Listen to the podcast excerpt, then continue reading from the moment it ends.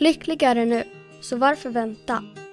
Podden för dig som sökt lycka i framtiden, men inte lyckats hitta den.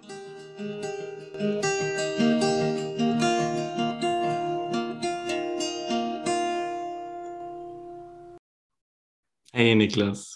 Hej Filip. Läget då? Mycket bra, jättebra faktiskt. Men det brukar det vara när vi sitter här på fredag eftermiddagen och poddar. Hur är det själv? Absolut. Ja, men det är också riktigt bra här nu. Det har varit en sån här vecka där det har hänt mycket. Jag tänkte på det innan att i tisdags måste så fick vi reda på att Björn Nattico och Lindeblad hade gått vidare. Mm. Och såklart lite trist att höra det. Men sen när jag körde till jobbet så var himlen helt sådär underbart rosa och i alla möjliga olika färger. Så på något sätt så kändes det som att det var Björn som sa hej då, nu drar jag vidare. Eller så var det bara en slump, jag vet inte. Men väldigt vackert var det i alla fall. Ja, Björn lever ju lite med den filosofin som vi har, att han går vidare. Kroppen är död, men den energin och den visdomen som han lockade fram via ord och ville dela med sig av, den lever ju faktiskt vidare i alla oss. Och det är väl det som är hoppfullt. Absolut. Något annat som är väldigt hoppfullt, tycker jag, det är ju att vi har en vän med oss idag som gäst. Välkommen Douglas. Tack så mycket. Kul att få vara här. Tackar. Ja, roligt att du är med oss idag. Absolut. Ja. Det ska bli väldigt spännande. Kul. Jag tänkte vi kunde väl börja lite att du berättar vem är du och ja, hur hittar du hit in till vår lilla podd egentligen? Ja, hur kommer det sig? Jo, men ja, mitt namn är Douglas. Jag är 29 år och bosatt i Lund. Och ja, vad ska man säga om mig? Jag är väl blivande coach, föreläsare. Precis innan uppstart liksom. Håller på mycket med sång, sjunger i körer och uppträdde i en musikal i höstas. Även hundägare och hundtränare, älskar att träna hundar och hundar i övrigt. Och så har jag väl arbetat lite med det som kallas för peer support. Och ja, det är väl lite kort om mig så. Sen hur jag hittade hit var att jag sökte lite på olika poddar. Och sen så snubblade jag över eran podd i höstas, någon gång var det. Och sen när jag lyssnat på era avsnitt och följt och så bestämde jag att ja, men jag ska testa och mejla er för att se om man kan få en chans. Och det lät passande det ni pratar om och det era poddar handlar om. Så att, lite på den vägen är det. Mm. Det är härligt också att bakom den här podden så finns det också två verkliga människor som svarar på de där mejlen. Ja, verkligen. Att, vi är jättetacksamma när folk hör av sig till oss med frågor eller som vill komma med som gäster och liksom dela med sig om vad de har sett. Så att det ska bli väldigt roligt att höra din historia här. Ja, det ska bli kul att få dela med mig av den också. Absolut. Det är ju ett väldigt... Vi försöker ju sprida hopp till människor via våran podd. Att det finns ett sätt att faktiskt vara lyckligare nu. I den stunden som finns i nu. Och ju mer vi kan bidra till att andra människor faktiskt hittar den känslan också. Så är det bara av ren kärlek som vi gör det här så. Mm. Absolut. Men om vi börjar lite från början då. Hur kommer det sig att du hamnade in på det här spåret? Vad började ditt liv i för ände liksom? mitt livs ände där det startade kan man säga är väl en väldigt traumatisk uppväxt och väldigt mycket som hände med mitt absolut första barndomsminne är att min pappa sticker hemifrån som lämnade mig med en enorm sorg och en väldigt djup smärta som senare utvecklades till en rädsla för kärlek och för att ha kontakt med människor. Det blev farligt att ha kontakt med folk. Och det gjorde att jag ville försvara mig själv, så jag blev väldigt arg utifrån den här misstänksamheten. Hade väldigt mycket ilska mot folk och världen. Och det var väldigt mycket fokus på just den här ilskan och min aggression. Och Douglas var ju väldigt arg och en väldigt svårhanterlig kille. Douglas var väldigt känslig. Douglas hade mycket kort stubin och det var mycket möten på skolan med lärare. Det var tidiga möten på BUP och jag skulle utredas och det var mycket som hände. Och sen så i mitt av det här så min mamma var liksom inte riktigt möjlig från hennes sida att finnas där känslomässigt för mig som hon kanske hade behövt kunna finnas där. Hon gick igenom sin smärta och sin sorg utifrån det som hade hänt i det hela. Så det blev som det blev där kan man säga. Och det här utvecklades med att jag blev väldigt mobbad i skolan och utstött. Och jag fick gå om klasser, byta skolor. Nya kompisar, hade bara tunna, väldigt korta relationer, inget djupt alls. Det var för farligt. Jag var alldeles för rädd för att vara öppen. Och när jag var 13 år så mådde jag så fruktansvärt dåligt av allt som hade hänt och hur hela mitt liv såg ut, att det var första gången som jag bestämde mig för att skära mig själv. För att testa det som en utväg. Och när jag skar mig själv så blev det ett lugn. Det försvann, det som gjorde att jag mådde dåligt. Det blev klart för en stund. Och det gjorde att jag återvände dit. För att få komma till det här lugnet, för att få den här upplevelsen av att få må bra. På den tiden så kunde jag inte se att det som hände var att det blev tyst. Det blev lugnt. Jag kunde inte se det vid den tiden. Det skulle dröja ytterligare 8 år innan jag fick syn på det. Så när jag var 14 år så fick en klasskompis till mig syn på att jag hade skurit mig själv. Och sa att det där är ingen bra idé. Jag har en bättre lösning. Så han introducerade mig för att röka cannabis. Och jag rökte på. Och wow! Problemen försvann. Jag blev glad, jag blev kreativ, jag slutade vara arg, jag pratade med människor, jag blev nyfiken och intressant. Det inte var intressant att leva igen, det fanns ett intresse och ett engagemang i mig som kom fram. Och jag behövde inte skära mig själv längre. Vad är alla så rädda för? Det här var ju skitbra. Här är det liksom, varför gör vi inte alla det här?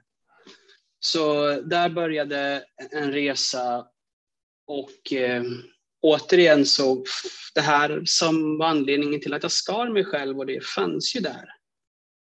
Och första gången när jag rökte på så var det liksom upp, jättehaj. Man kallade sig för att man blir hög. Och det är man ju ett tag, första veckan kanske, sen försvinner det där. Och sen så nästa helg, ja men då får man röka igen. Och så blir den här piken kortare. Och kortare och kortare och mindre och mindre och mindre. Till slut så behöver man göra det nästan varje dag. Och det var precis vad som hände. Men det var inget problem. Det är ju helt okej. Bara låt mig få i fred. Varför får inte jag röka på? Sluta peta på mig. Sluta försöka hålla på. Och min mamma upptäckte att jag hade det här missbruket. Och därpå blev jag utkastad hemifrån som 16 år gammal. Och blev placerad på behandlingshem då enligt socialtjänstlagen. Och har besökt en väldans massa behandlingshem under årens lopp. Och på behandlingshem så är det svårare att missbruka. Det finns mycket droger där också. Det är många missbrukare som är på sådana ställen. Så att, men det är svårare där. Så att där börjar det här bakomliggande komma ikapp. Det börjar göra sig själv känt igen. Och när jag får syn på det här och får känna all skam som fanns där och all sorg som fanns där, så kom det lite som en chock. Så nu blev det ett desperat form av missbruk.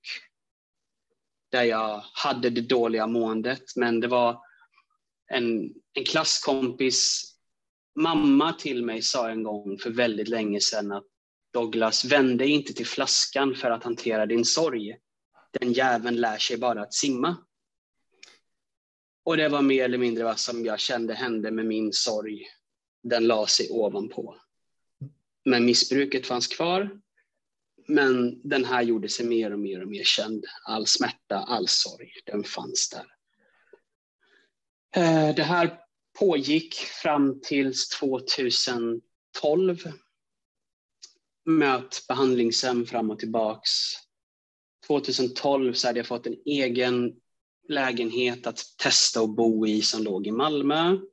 Och där faktiskt vid den här tiden för en vecka sedan, så för 10 år sedan, så valde jag att försöka begå mitt allra första självmordsförsök.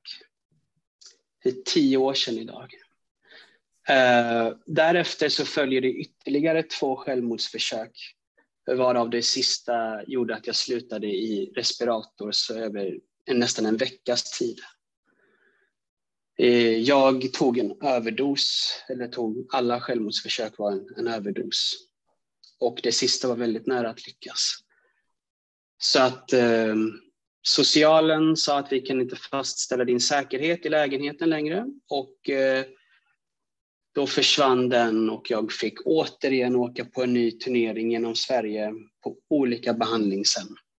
Och inom loppet av 1 år hade jag varit på 3 olika nya behandlingshem. Och ingenting passade, ingen vård fungerade, kom i konflikt med personalen, kom i konflikt med andra som bodde där, eller så var jag på tjejerna som fanns där. Det får man inte heller vara.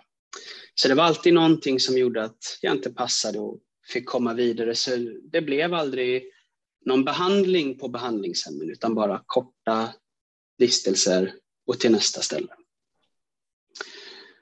Sen 2013 så hamnade jag på ett mer gediget ställe utanför Uppsala i en liten ort som heter Allmunge.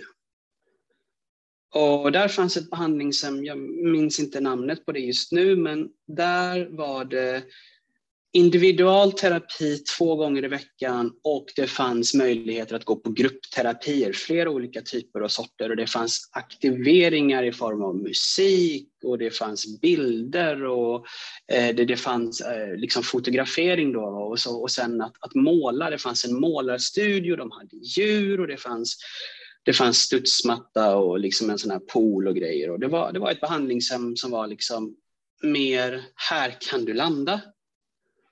Och framförallt att terapeuterna förstod att, och psykologerna, du är här och det kommer att vara kaos. Liksom. Det är därför du är här. Och på det här stället som låg mitt ute i skogen så bestämde jag mig en dag för att ta en av mina dagliga skogspromenader jag brukade ta. Och vid ett av de här tillfällena så när allting föll på, när tankarna attackerade mig som allra hårdast. Det var självmordstankar, det var misstänksamhet, det var sorgen, det var skammen, det var tankar om att ta livet av mig. Suget efter droger, det bara svämmade på så kraftfullt. Och Paniken och ångesten som uppstod i det ögonblicket var så kraftfullt att jag kunde inte fortsätta gå längre. Jag kunde liksom inte ta ett enda steg till. Så jag satte mig ner på det här stället i skogen där jag stod och lutade mig mot en sten. Och jag sa samtidigt till mig själv, okej, jag har fått nog. Jag rör inte på mig, jag går inte härifrån förrän jag har lyckats klura ut orsaken till varför jag mår så här. Varför händer detta? Vad beror mitt lidande på? Och jag satt där ute i skogen i ungefär 4 timmar. Och när jag gick därifrån sen så var jag en helt ny person. Det som hände mig under de här 4 timmarna var att jag fick syn på tankarna som upplevelser som uppstår i medvetandet som kommer av livet. Jag är inte den som tänker. Det var en illusion som jag kunde se rakt igenom. Och jag insåg att lidandet är ingenting som tillhör den jag är. Lidandet beror på en felidentifikation av att tankar är sanna. Eller att tankar är verkliga. En missuppfattning om vad livet är. Och en massa olika bilder som spelar in om vad livet är. Och vad som är sant och vad som inte är sant. Och jag fick också se att hela den där historien med Douglas som är arg, Douglas som är trasig, Douglas som är deprimerad och Douglas som har de här problemen. Det var också påhittat. Jag såg rakt igenom allt det där. Och jag gick därifrån med en känsla av kärlek som var så kraftig att jag brast i gråt. Livet var så vackert. Det var så skönt att få leva. Jag har aldrig i mitt liv tidigare, förrän den dagen 2013, vad jag kan minnas, att jag har känt mig glad. Det var glädje för livet, av livet, genom livet. Det var en sån genomgående kärlek för alla människor och för mig själv. Det var tacksamhet. Det var så fullständigt. Det var så otroligt underbart att jag inte ens idag än kan sätta ord på att få se det där. Och därefter följde ett år som jag refererar till, mitt lyckår. Det var ett år av välmående, av glädje, av sinnesfrid och harmoni. Jag levde underbart med detta. Nya kontakter, nya människor, nya vänner. Det kändes bra. Och det gick bra. Och sen en dag av anledning jag inte kan förstå. Jag vaknade upp 2014 en sommardag. Och allt var tillbaks. Tankar om självmord. Misstänksamhet. Skammen, sorgen, smärtan. Ångesten, rädslan. Vreden, ilskan. Och jag försökte, men vänta nu, det där var bara en tanke. Det där var bara en tanke. Men det gick liksom inte fram längre. Jag kommer inte ihåg, vad var det där nu igen som jag hade, vad var det nu som jag hade hittat? Hur såg det där ut? Och jag måste söka, jag måste hitta svaret. Jag vet att det finns ett svar, jag ska hitta svaret. Så efter 2014 så började en ny resa i mitt liv där jag, som man kan kalla, vända på alla stenar man ser. Alla stenar. Jag har läst flera 100 böcker om psykologi och psykiatri. Jag har läst på om alla diagnoser. Jag har läst på och gått så många olika kurser i personlig utveckling och i andlighet och spiritualitet, esoteriska vägen och law of attraction och allt sånt där, creative visualizations techniques och hela kittet. Jag gick igenom allt och har testat terapier som är ART, ACT, ERGT, MBT, KBT, psykoterapi Och flera andra som jag inte ens idag kan ens minnas namnet på. Och jag har testat så otroligt mycket. Och så en dag 2019 på hösten så skickade en kompis mig en länk till ett YouTube-klipp. Och skriver, vad tycker du om det här egentligen? Är det här, verkar det här bra liksom? Och det YouTube-klippet är ju en föreläsning om psykisk ohälsa med Dennis Westerberg och Thomas Lydahl. Och det YouTube-klippet sitter precis där det ska. Det är att äntligen, om man ska få förbrist av andra ord att säga det på, att få komma hem igen. Jag släppte tankar om framtiden, att försöka kontrollera det, att försöka styra det. Jag släppte min historia och såg att den bara var en historia. Det var en berättelse, det var ingenting som längre pågick. Och att den inte heller behöver styra eller förklara eller kontrollera varför jag ska göra som jag gör idag. Jag såg nuet och kunde liksom, gud, det där hände igen. Nästan, liksom, wow, vilken otrolig kraft, vilka krafter det är som styr det där. Och har sedan 2019 tagit bättre hand om att lära mig dessa insikter som jag 2013 bara fick av en ren slump. Och den här gången så har jag bestämt mig för att jag ska ta lite bättre hand om detta och ta vara på det här. Och långsamt och sakta men säkert börjat bygga mitt liv på förståelsen kring de här principerna och innebörden av dem. Och jag har haft, inser att jag har lite lättare för att komma ikapp, för jag har smakat på dem. Jag har sett dem och fått min egna förståelse av dem från första början. Och nu här idag så sitter jag i en position där jag är redo för att påbörja en ytterligare ny resa där jag vill starta ett eget företag och få coacha folk och föreläsa. Och ja, där är historien i korta drag kan man säga. Så det har varit väldigt mycket upp och ner och hit och dit. Men nu ser jag igen det där påhittade. Och tankens kraft slutar aldrig att förvåna mig. Det är som att den är en motståndskraft som vill suga tillbaka sig. Liksom den testar den på alla sätt och vis. Det är kul och häftigt att se att man kan upptäcka den. Och till och med gå bortanför steget av observation och se observation som en process som pågår. Det är en häftig värld vi lever i, kan man gott säga. Så nu är jag här. Mm. Absolut. Ja, det är fint att få höra din historia i sin helhet, Douglas.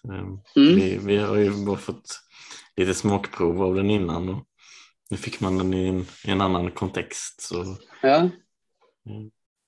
Väldigt hoppfullt att du kunde vända ditt liv på det här sättet som du har gjort. Och sen tror jag också att det är ju på något sätt väldigt vanligt och viktigt det här att den liksom inte bara vänder från dag 0 till dag 1, utan att det gått lite fram och tillbaka också. Du behövde se på djupet ett par gånger kanske innan du liksom hittade dit du är idag. Absolut.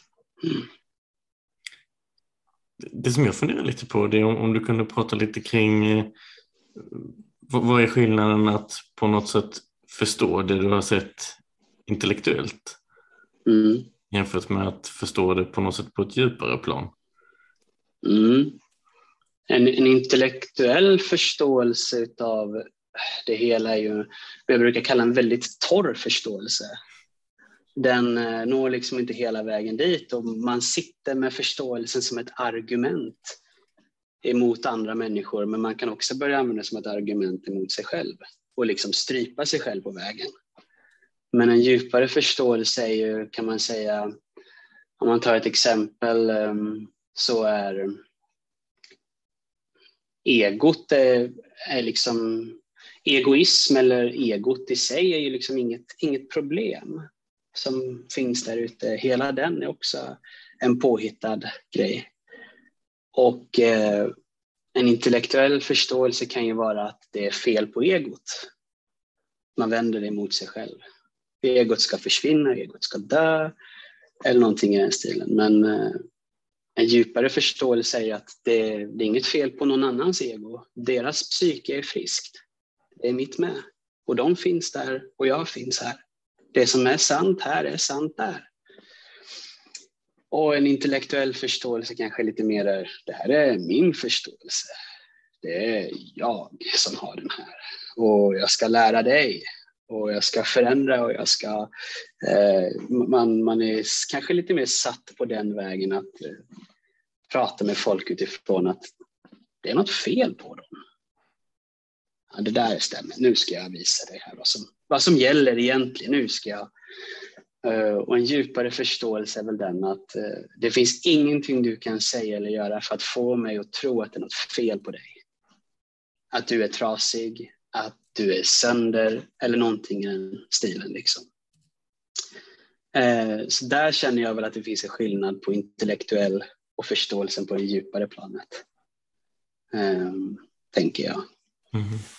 Jag tänkte lite på det du sa först också, att du hade det där lyckoåret och sen efter det så kändes det lite som att du hamnade i ett läge där du hade en intellektuell förståelse av att de där tankarna var inte verkliga, men du kunde inte bli av med dem.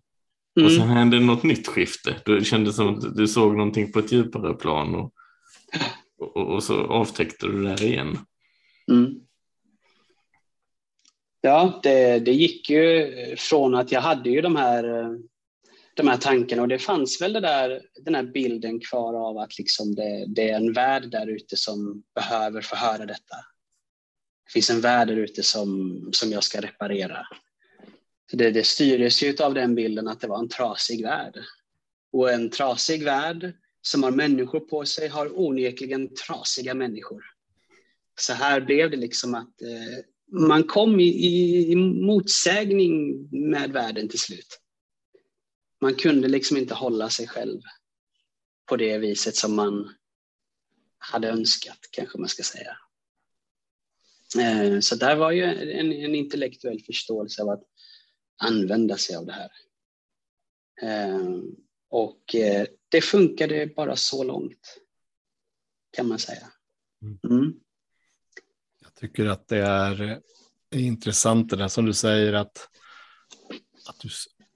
när man går i de traditionella banorna inom psykisk ohälsa så kommer man till människor som är lärda av att försöka hitta ett fel.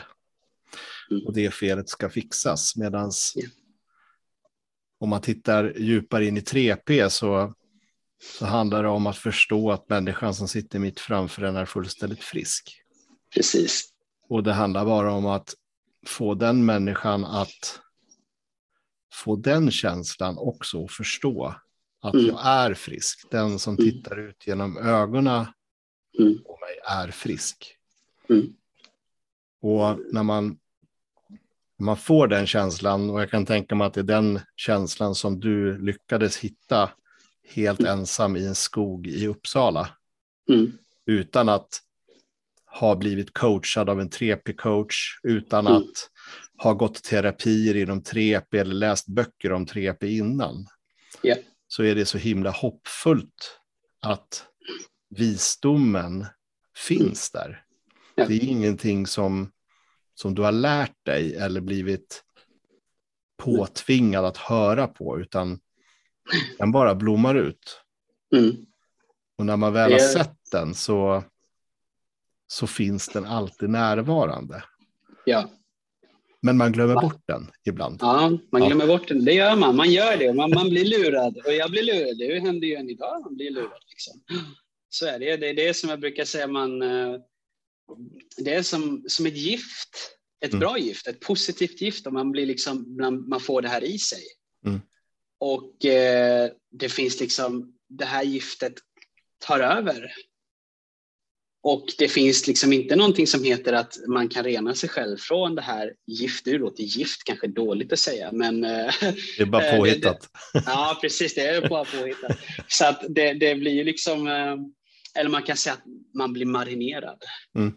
Och man ska ligga och gotta sig ett tag. Och ju längre man ligger, ju bättre blir det. Nej, men det är som på något sätt en ja, det är precis som du säger, att det är också inget som ska fixas. Alltså, man träffar läkare eller psykologer och alla har det här att det är något fel här, vi ska fixa, vad är det för fel på den här maskinen egentligen, öppna upp här och titta ner och titta på kugghjulen och byta ut och tänka annorlunda, eller nej, du ska inte tänka sådär, eller jaha, men vad beror det här på då, så ska vi fixa i maskinen och titta och skruva, ta de här medicinerna, kanske testa och smörja upp maskinen lite grann, funkar kanske bättre då, nej okej, funkar inte det, ska vi byta. Och det här skiftet det kom ju i den situationen delvis så hamnade i konflikt med läkarna och terapeuterna på behandlingshemmet, för de är ju inställda på fel och problem och lösta problem och problemlösning. Och det är ju så välmenat det de vill göra, men samtidigt så matar de ju med den här bilden av att det är något fel på en. Fel på det liksom. Och jag såg ju det här i mig själv, att fortsätta ta medicinerna på det sättet jag gjorde var ju det är ju för att det är något fel på mig som jag tar dem, eller som jag tror att det är det, och därför tar dem. Och där kom ju konflikt med läkarna. Oj. Det var ju så jobbigt för dem att höra på att jag säger att det är ingenting som är fel. Men det kunde de inte greppa. Det var ju klart det liksom. Och terapeuterna som försökte hålla fast mig vid den här bilden av att det är något fel på mig nästan liksom. Det blev så att de försökte övertyga mig om att det som de såg var sant, men det fanns ingen möjlighet för dem att lyckas med det där efter jag hade fått syn på detta. Och också som du säger, att visheten finns ingen som äger den här principen eller de här insikterna, de finns där. Och det är inte sant för att någon säger det. Det är inte sant för att du tror på det. Utan man kan upptäcka detta själv. Helt själv. Om man vill. Om man bara sätter sig ner för en stund och tittar igenom saker och ting. Så kan den där stunden av total insikt och klarhet bara infinna sig på ett ögonblick. Och det är väldigt, väldigt hoppfullt, som du säger. En sak som är viktig att poängtera, det är väl att menar inte vara liksom att de som jobbar inom psykiatrin eller terapeuter idag gör av illvilja att försöka faktiskt skada människor, utan de gör ju för att det är det de tror på, det är det de har lärt sig. Ja. Och de har inte sett det som du har sett, eller som jag har sett, eller som Filip har sett. Och därför så ligger ju de och försöker hjälpa på det bästa möjliga sättet på deras medvetandenivå just nu. Ja. Och de hjälper ju oerhört många. Det hjälper ju faktiskt många människor med det som de gör. Men i vissa fall så behövs det någonting annat. Och då tycker jag att 3P är ett perfekt spår att leda in eller få folk att vara nyfikna på. Liksom. Ja, jag har ju faktiskt dragit nytta av de här terapierna som jag sa att jag hade gått på. Jag lärde mig mycket på den vägen också och fick långsamt och sakta men säkert tillbaka en liten bit av pusslet för varje grej jag gick. Så att det har ju en funktion, och det finns mycket hjälp att få där också. Och vad ska man säga, det finns 10 000 vägar upp för berget och alla leder till samma mål. Så att det är precis som du säger, den vägen i slutändan leder dit också. Gör den. Så att det är... Ja. Ja, och sen så tror jag mycket av det motståndet som finns, det är ju att när man pratar om de tre principerna och beskriver de tre principerna så är det så himla enkelt. Mm. Och har man då suttit och studerat för att bli en psykolog i 7-8 år så kan det finns ett visst motstånd i det här egot då kanske att ta till sig enkelheten i hur våra upplevelser egentligen skapas. Ja. Och att tanken som sak egentligen är formlös. Så egentligen är den ingenting, men vi tror att den är någonting. Och det, jag tror att det är där som mycket av motståndet ligger, att det är alldeles för enkelt. Det där, ja. Nej, det är fukt. Nej, precis. och så har man ju lärt sig också att man ska ha någonting att göra. Så man tänker att men det måste ju vara någonting. Jag vill göra någonting. Och så går man ner på det spåret och försöker göra för att fixa och dona. Så ja, det är testa. Det är ju så. Man har ju blivit kulturellt betingad till viss utsträckning där, liksom att gå på det spåret av att göra saker. Och hela språket är ju strukturerat också kring någon som gör någonting. Att man andas eller att man observerar eller att man, vad det nu är när man säger, att man tänker är ju också en form av någonting man gör.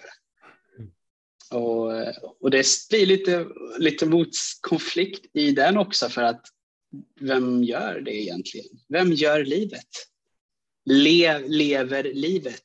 Är det någonting jag gör eller sker det? Liksom det är redan i språket där också kan man sitta i sin argumentationsstol och bara, här du, jag ska göra någonting. Det måste vara något jag ska göra liksom. Så det är som du säger, det finns mycket där i man lär sig, och även som du säger läkarna och psykologerna som går sin utbildning och så får de höra, vadå inte göra någonting? Ja. Jag tänker lite att man på något sätt kan förstå saker på olika plan. Om jag tar ett exempel, att jag tycker det är jätteroligt att gå ut och fotografera i naturen och ta med mina hundar till exempel. Och då kan jag ju på något sätt baseras på erfarenhet eller att någon har tipsat mig om att en viss tid på dagen, en viss månad, så kan man be hunden att sätta sig på en stubbe i skogen. Och så ska hunden titta i en viss riktning.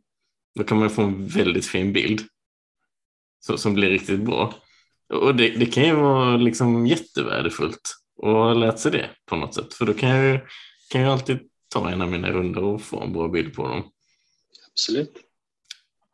Men man kan ju också förstå på ett annat sätt.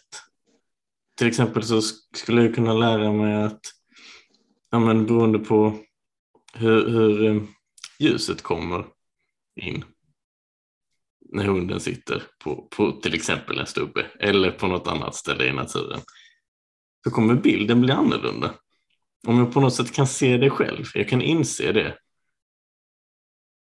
då har jag inte lika många parametrar med mig längre. För då behöver det inte vara en stubbe och det behöver inte vara en viss årstid kanske. Och jag behöver inte liksom vara exakt i den riktningen på det sättet, utan då har jag mer på något sätt förstått en princip kring ljuset. Precis. Och det är ju precis likadant med detta.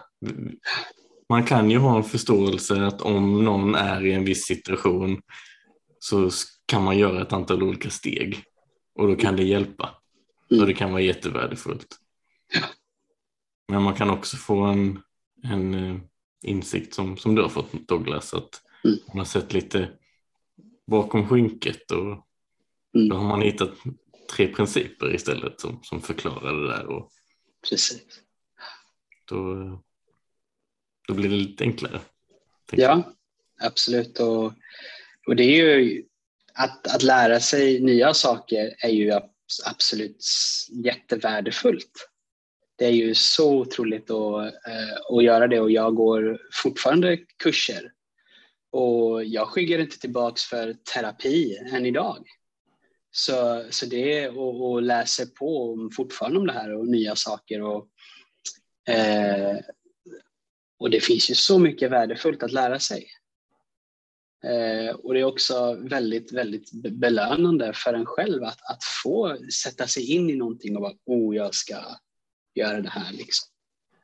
Det är ju, ja.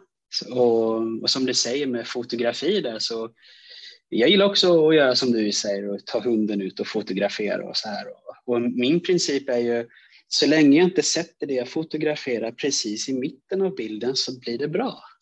Så ska jag fotografera en solnedgång, ha solen lite vid sidan om så blir det bra. Fotografera min hund så lite vid sidan om centrum så blir det bra. Och det är som du säger, då har man lite lättare för att kunna ta den där fina bilden liksom. Så det är häftigt att det finns många olika sätt att se på det och liksom komma fram till samma ändå. Mm.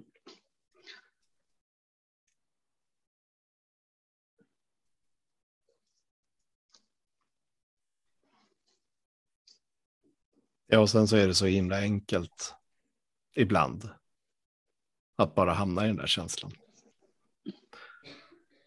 Och även om hunden eller solen är mitt i fotot så förstår man att men det händer ju inte nu. För just nu mår jag bra. Jag tar ett nytt foto i nästa stund av nu. Och när man har sett det och förstått att alltså nuets oerhörda potential, när man inte grämer sig över att fotot blev fel eller jag sparkade bollen fel så att den hamnade utanför, eller jag uttryckte mig lite klumpigt häromdagen till min sambo, det är därför jag lider nu. Om man bara förstår att just nu så kan jag göra ett nytt beslut, ett nytt val. Om jag bara släpper det som då har hänt så kommer det troligtvis någonting inifrån mig och formar en ny tanke som kan vara så hoppfull. Ja. Precis. Det är oändlig potential i den stunden. Och befrielsen är så ofattbart,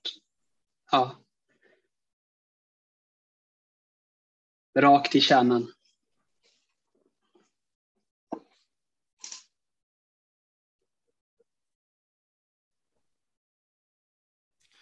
Hur ser livet ut nu då för dig, Douglas? Nu ser livet ut som så att jag går en kurs hos Michael Neal. Där jag arbetar med drömmar och mål och skapar ett omöjligt mål och skapar en omöjlig dröm liksom. Och så har man 90 dagar på sig och så här då. Så att jag blir väldigt lekfull och väldigt kreativt inspirerad av detta.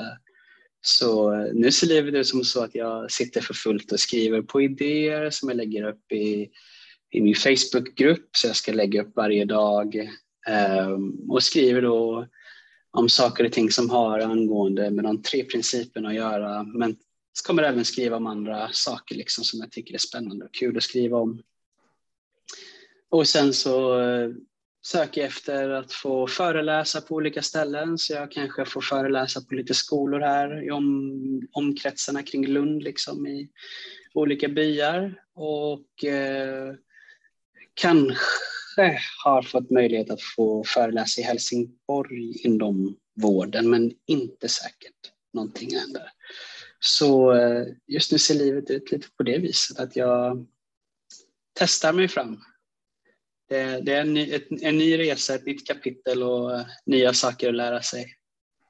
Så det är spännande att få ta sig an detta.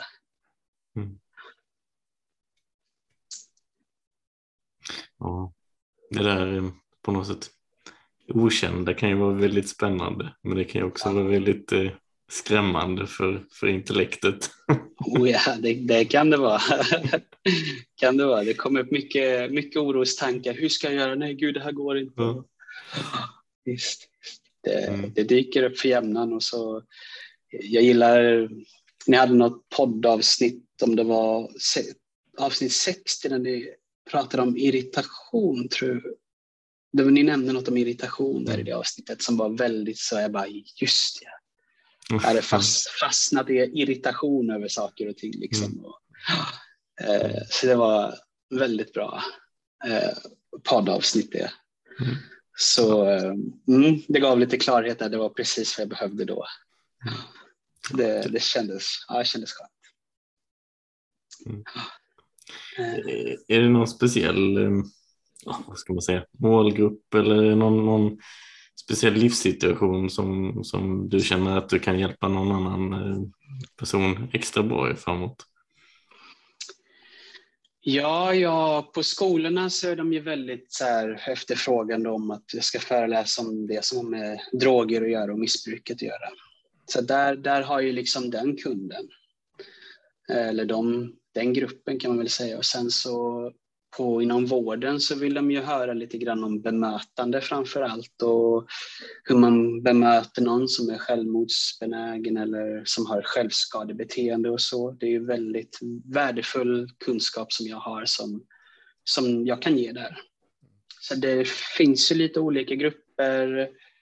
Vårdpersonal är väl en grupp kanske, och skolelever, skolungdomar är väl en annan grupp. Och sen så finns det väl även de som är utanför de grupperna som jag kanske inte ens har hittat än. Mm, så att det hoppas jag på, att jag hittar en grupp. Se vad den är någonstans. Kanske finns det personlig utveckling eller något. Jag vet inte vad man ska kalla det. Det kan ju finnas. Ja, man får vara öppen för det som kommer, så är man beredd när det dyker upp liksom. Ja, precis. Inte vara för mycket upp i huvudet hela tiden, utan man ger möjligheten för att nya möjligheter inträffar. Det vill säga vi följer floden eller följer vinden och tar det. Så på något sätt så brukar det faktiskt landa ganska väl om man släpper taget lite ibland och bara följer med.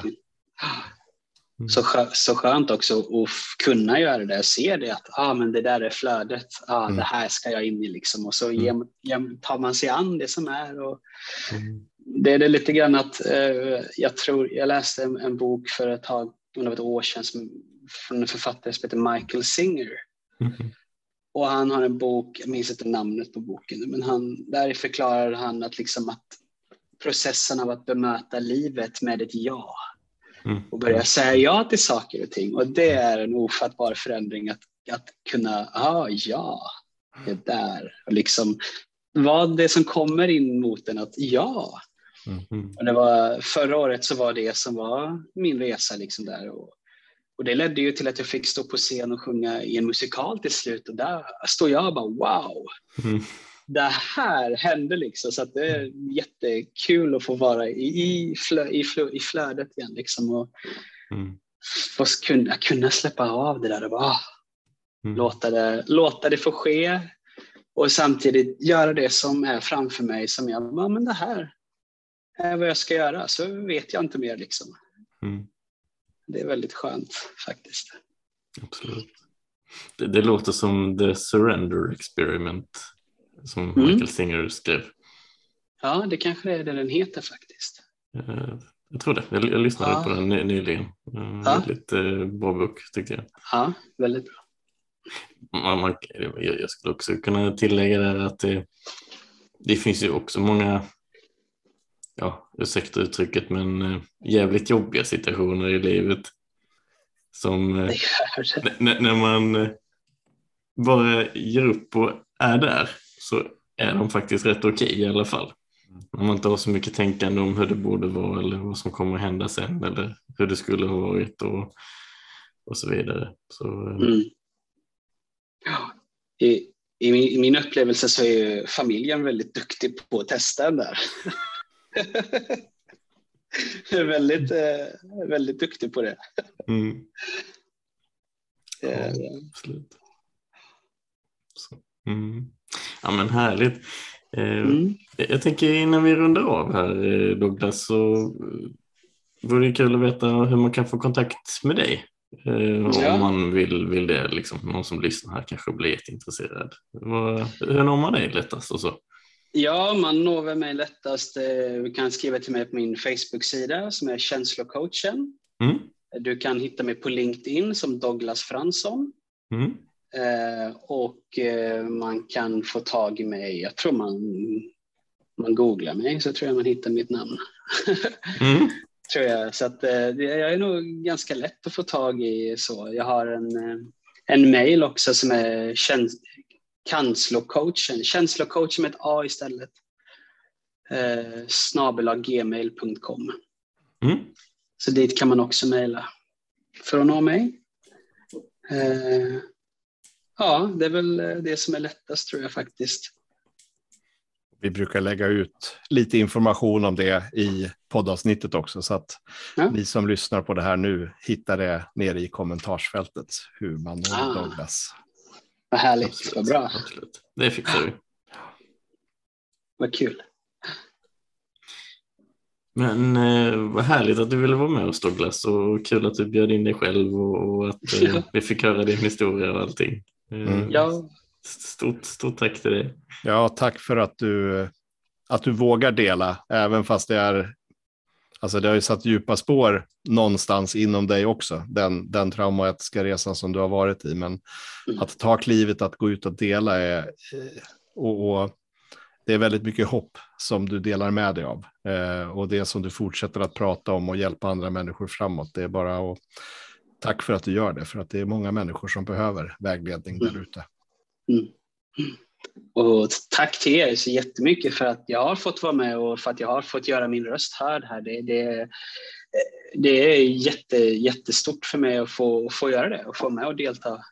Och även tack till er för att ni gör den här podden, för den har i alla fall nått fram till mig, och det kommer den garanterat göra till andra människor också. Så fortsätt med detta, det är verkligen jättehärligt att höra. Så ni ska ha precis lika mycket tack tillbaks.